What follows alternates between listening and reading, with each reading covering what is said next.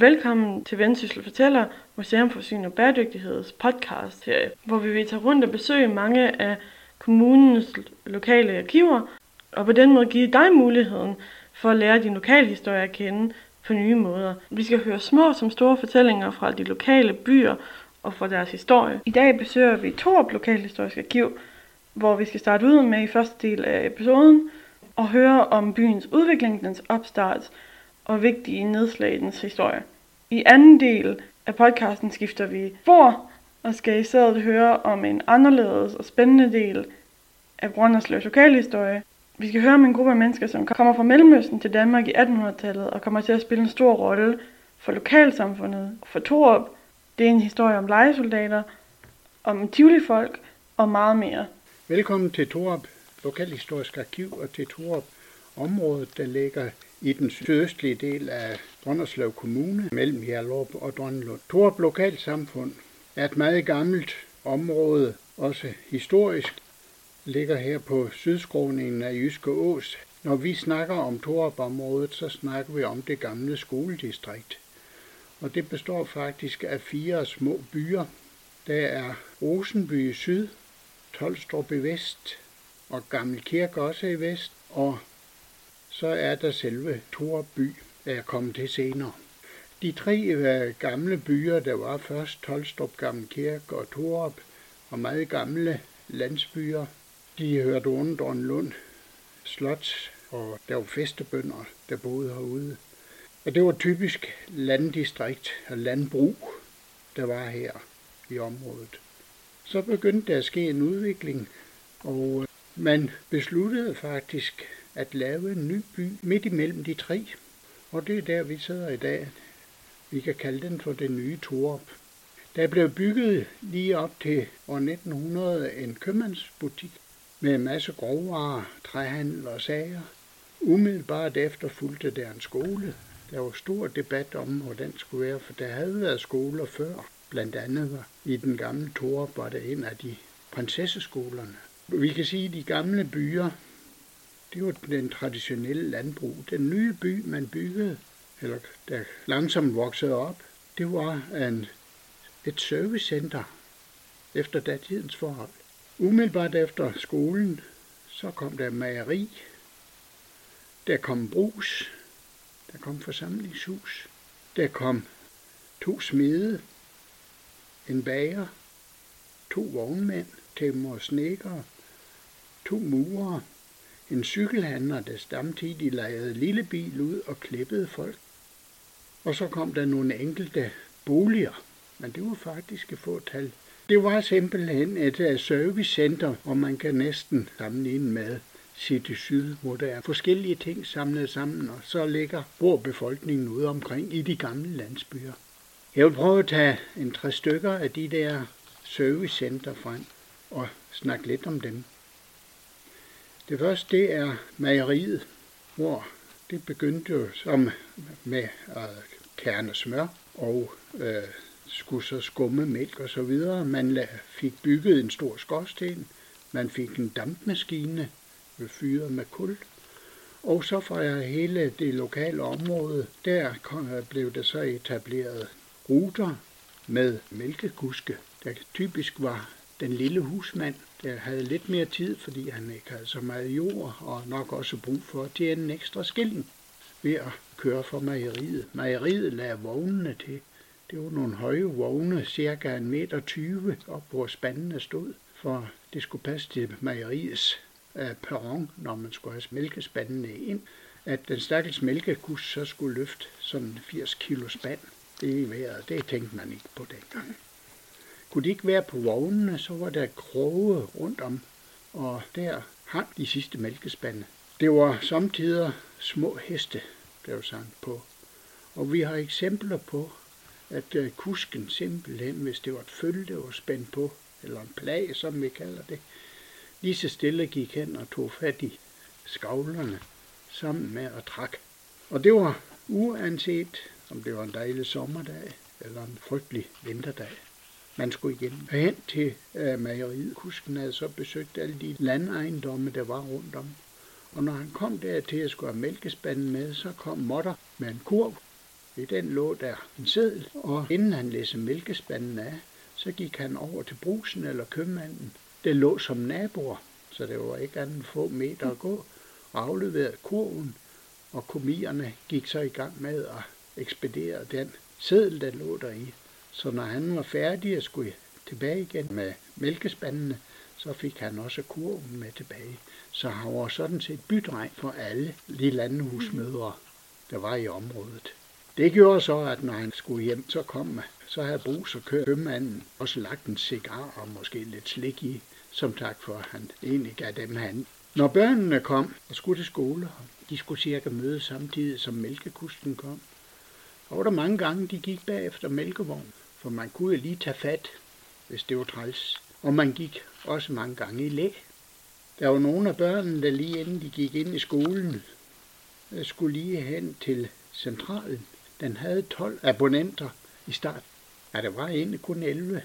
Men Emma, der havde startet den, hun var kone til smeden, så den var startet i hendes øh, dagligstue. Og hun havde søgt just telefon om at få lov at lave en central og få lagt telefon ind til folk her. Der var kun 11, så var hun nødt til at købe to, sådan så de 12 var der, og man fik lavet telefon. Og Emma kendte jo de 12. Der var mange gange skulle der ringes til en dyrlæge. Folk, der var ikke ret mange ude på landet, der havde telefon. De fire-fem stykker, der var her i byen, de tog jo for de forretninger. De var først tilbage, og så var der jo ikke andet end fem-seks stykker tilbage. Så børnene, de har fået en sædel med, gå, og en 25 år, gå lige ind til Emma, og så ringe efter inseminør, hvis man skulle have en kald lagt i en ko. Men det kunne også være andre ting, der skulle ringes efter. Og pigerne, de stak lige hovedet ind. Ring lige til inseminøren. Og så lagde de 25'eren, og så vidste Emma, hvem den pige var, og så ringede hun, og så var det i orden. Det var en nem måde at gøre det på overskueligt. Mange gange, når der blev kaldt forskellige steder fra, så var det også, Emma, jeg skal lige have min bedstemor. Og så vidste Emma med det samme, hvem det er. Om hun så samtidig kunne lytte med, det ved vi aldrig. Så hun var faktisk en meget central person her, sammen med majeristen. Så var der også smed Karl. Han var byens skovsmed, tog sig af det hårde arbejde. Samtidig så var han smedje, som ligger her i dag også, faktisk hjemsted for folk. Gårdmændene, når de skulle til Sveden, ja, det var cirka på samme tid, og han boede lige ved siden af Brug, og så samledes de ind omkring Essen. Der var dejligt varmt, og så blev der nok samtidig lige sendt bud over i brusen efter en omgang øl, og så nød man den sammen og diskuterede dagligdagens begivenheder. Nu er vi lige ved valg, og så var der virkelig gang i den over ved Smikal.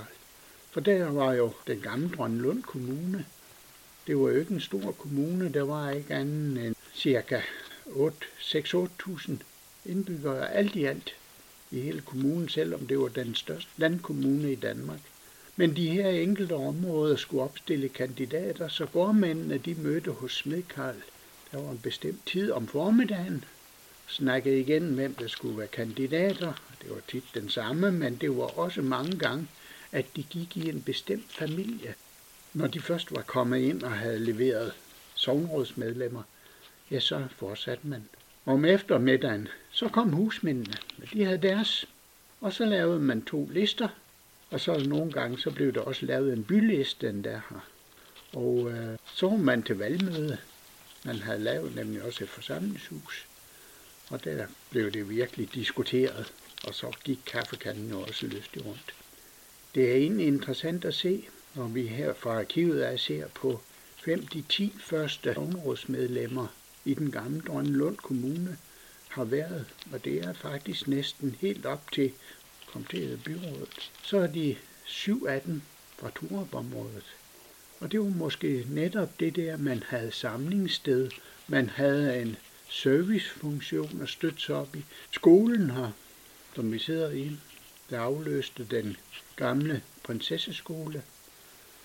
Den blev bygget i 1923 og indvidet til januar 24 lige efter juleferien. Der var to lærere og to klasser, den store og en lille klasse. Der var tre årgange i hver. Men øh, læreren gik også rundt til alle forældrene og samlede penge sammen. Så her var øh, kommunens første egentlige bibliotek, og det har vi stadigvæk en hel del af bøgerne af. Det vil simpelthen sige et privat bibliotek, og han indkøbte både skønlitteratur og også faglitteratur, både vedrørende landbrug, men også husholdning osv., så, så folk kunne gå hen i skolen og finde en god opskrift, eller hvad nu det skulle være. Og det vil faktisk sige, at de der smeden, mejeriet og brugs og købmand, de holdt sammen på det hele, og det hele kørte omkring det, så vi virkelig havde et glimrende fungerende lokalmiljø. Hvis vi så ser dengang øh, i midt i 70'erne, der var det 78 landbrug her i vores skoleområde. Hvis vi ser på det i dag, så er det fire. Skolen blev lukket i 85. Det er stadigvæk et attraktivt landområde. De landmænd, der har opkøbt naboernes jord, der står de gamle landbrug stadigvæk. Og dem, der har opkøbt dem, har lavet den 2-3 ton land, alt efter når det kan passe sig, være til, så de er attraktive for byboerne. Der var der er to, nej tre gamle landbrug, der er ragt ned, de var for dårlige. Alle de andre, de fungerer i dag med de der lille jordstykke til, så man kan have en hest og eller to og så videre. Og det vil sige, parcelhuset er faktisk flyttet her til området. Der er stadigvæk de få parcelhus, der var i Torby, men vi har fået et stykke lavet her vestfor med nye parceller, der også er bebygget, og så ligger der 72 parcelhuse ude i landdistriktet. Noget helt specielt, ikke bare her for Vendsyssel, men for hele landet. Og det der skyldes jo, at vi har motorvejen op igennem, og vi har Aalborg liggende med 25 minutters kørsel, og Frederikshavn med 35 minutters kørsel. Så det er simpelthen af mange pendler som smørhul. Og mange siger, at når vi lige kører hjem og kører over åsen, så er vi klar til at trække i kedeldratten og lægge genvordighederne på kontor og bas. Vi skifter nu fokus fra prinsesseskoler og bysamfund til Sømmosen og befolkningsgruppen, der omtales som de rejsende. I 900-tallet over i den Himalaya, der havde den øh, Shahen af Persien besøg af kongen fra Nepal. Shahen havde legnet nogle af sine soldater op, det var et kongeligt besøg. Den nepalesiske konge, han kiggede pænt på, da paraden var færdig, sagde han. Det er jo ikke soldater, du har. Det er jo marionetter. Om han havde bedre, det har jeg. Jeg har soldater, der kan tænke selv. Soldater, der kan lave, hvad de har brug for selv. Jeg skal sende dig nogen, hvis du har lyst. Sjæren var lidt skeptisk, men øh, han var klar over, at den nepalesiske konge var en god nabo, så han sagde du får to byer, der skal de så bo, dem du sender. Og den nepalesiske konge tog hjem og sagde til befolkningen i to byer, hvem af jer kunne tænke jer at komme til Persien? Og det var der nogen, der kunne. Ja, fint. Og de drog afsted, blev bosat, og Shahen øh, sagde til dem, I får nu nogle sække korn, og så lige noget, så I kan leve i den første stykke tid, så skal I så kornet og høste det og afle det. Og så er jeg spændt på, hvad I kan, også som soldater. Det var selvfølgelig den mandlige gruppe. Der gik ikke ret lang tid. Så meldte de nye indbyggere tilbage til Sjæren. Nu har vi spist kornet. Nu skulle vi have noget mere at spise. Jamen det skulle I så. Vi er ikke bønder. Vi er krigere. Vi har lavet en hel del våben. Se dem her. En af de berømteste og kendteste også i dag, det er den Krishen Krum Dolken, som netop stammer fra Nepal. Det var deres elskede våben og deres sidste våben, de gav fra sig. De kunne skære kød med den, de kunne kaste med den, træffe på 40 meters afstand, og de kunne slå en due ned op fra en trægren med den. Så sagde han, sagde, så kan jeg ikke bruge jer. Nå, så rejser vi. Og så drog de på rejse. Det er omkring år 900. Igennem Lille Asien, op igennem Balkan, op igennem Europa. Der delte de sig i flere områder. Det har taget lang tid. De rejste med kære. Men de havde deres gamle flag med. De bibeholdt deres eget sprog, og de tjente til som artister og spillemænd, faktisk også kedelflikker, som man kalder det, kunne reparere husgeråd, klinke og gøre ved. Men de var dygtige krigere, og hvor de kom frem, der var der mange, der gerne ville have dem i deres sol. Efter 30 års krigen, hvor mange havde deltaget og faktisk tjente store solpenge, så blev det ro i meget af Europa. Man var kørt træt, og de var stod faktisk lidt uden arbejde og sagde, hvor tager vi hen? Så var nogen, der fortalte dem, tag op til den danske grænse. Den danske konge beskytter grænsen mellem Skandinavien og Europa nede i Sønderjylland ved Dannevirke. Og han mangler ved professionelle soldater til den grænse, og de tog op blev ansat. Den danske konge havde ikke så mange penge, så han kunne kun ansætte dem halvtids. Det vil sige, at de skulle træne og gøre ved i tre dage om ugen, og i andre tre dage, der måtte de så dreje rundt i Slesvig-Holsten og tjene, ligesom de havde før. Og det var de egentlig fint med. Der gik så et langt stykke tid. Og hen i 1800-tallet, der var finanserne ikke gode, og den danske konges rådgiver sagde til ham, hvorfor bruger du ikke nogle danske bundekale som soldater, i stedet for de dyre værvet? Og det kunne han godt se, at det var han nødt til, så de blev fyret. De fleste rejste ned i Europa igen, hvor de kom fra. De er ikke helt opslugt, men meget. Man kan finde dem. Men otte familier drog op igennem Jylland for at finde sig et nyt sted. De stoppede flere gange. De der fulgte faktisk den gamle hervej op igennem den jyske hede og så videre. Men de var sig selv, og de kunne ikke være i nærheden af en større by. Da de kom til Nibe, gjorde de holdt, lavede en lille lejr. De kunne sagtens få arbejde, men det var for tæt på den store by Aalborg. Og så sagde de, vi vil videre nordpå. De satte over Limfjorden, kom til Hammer Bakker. Det var stadigvæk for tæt ved Aalborg. De drog videre op, og så mødte de en bondemand og sagde, er der et sted, der ligger øde og ene her omkring, som vi kan bosætte os og lave til vores eget? Han tænkte sig lidt om, måske vendte skråen et par gange, og så sagde han, ene ved kanten af Jyske Ås, inde mellem de store bakker, der ligger en mose. Det er nok det mest øde sted, jeg overhovedet kan tænke mig. Fint, sagde de. De otte familier drog ind og kom til Sømosen, der ligger to kilometer herfra. Sømosen, der var delt op i lodder, tilhørende Bøndergården af Torup og nede omkring Kirkevej ved Drønlund. De spurgte de bønder, må vi bosætte os her? Kan vi lege et stykke jord? For det var sådan, bønderne de havde et stykke mose ude i vandet, hvor de gravede tørv. Og så havde de en, nogle brinker, hvor de tørrede tørren, når de havde gravet dem. Og så sagde de, jamen I må gerne bosætte jer på de brinker der. Det gjorde de. De var faktisk to grupper. Nogle, der levede af at være artister, jonglører, og andre af at underholde, det vil sige synge spille. Begge parter drev de det gamle håndværk, de havde med helt fra Nepal med at kunne reparere og gøre ved. De gravede nogle jordhuler ud inde i brinkerne.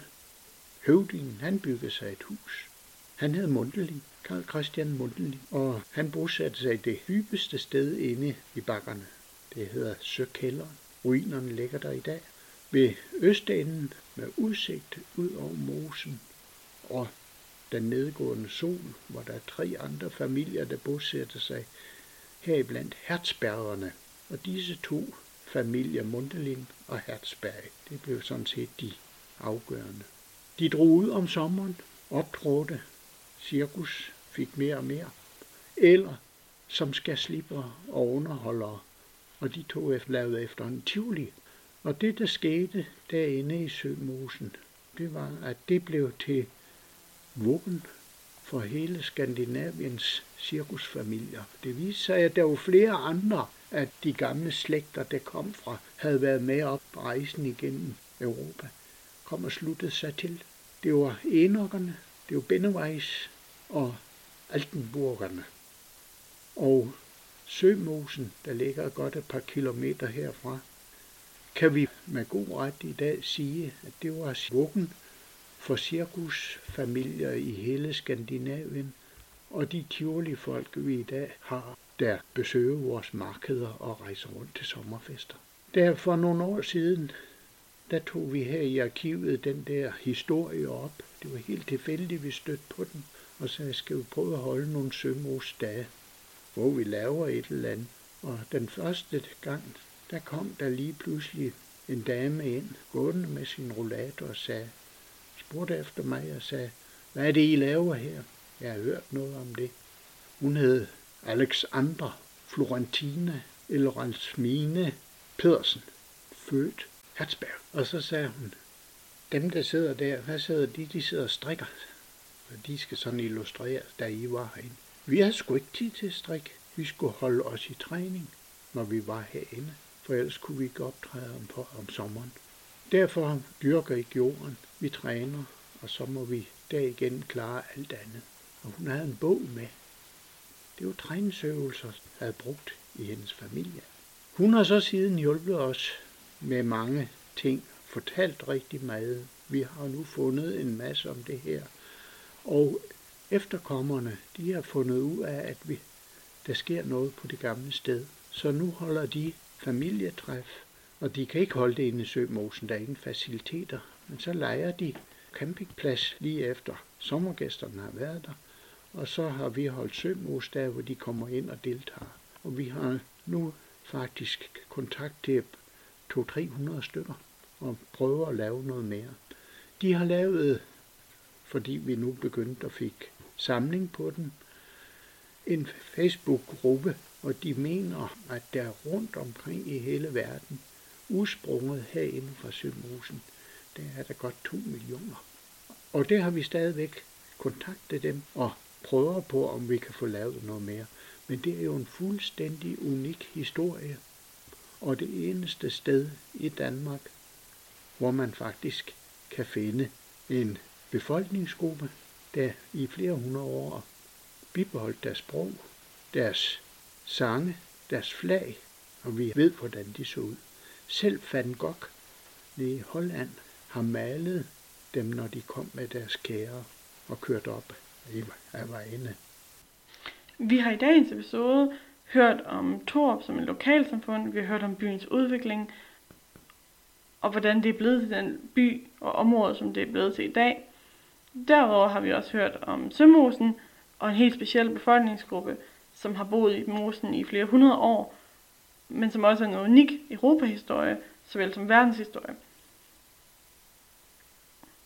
Hvis du er interesseret i at høre mere om nogle fortællinger i podcastet, eller høre mere fra Torup Lokalhistoriske Arkiv, kan du, med, kan du med fordel besøge lokalarkivet i Torup. Mange tak til arkivet for deres indsats og for deres deltagelse i vores projekt. Og tak fordi du har lyttet med til Vendsyssel Fortæller.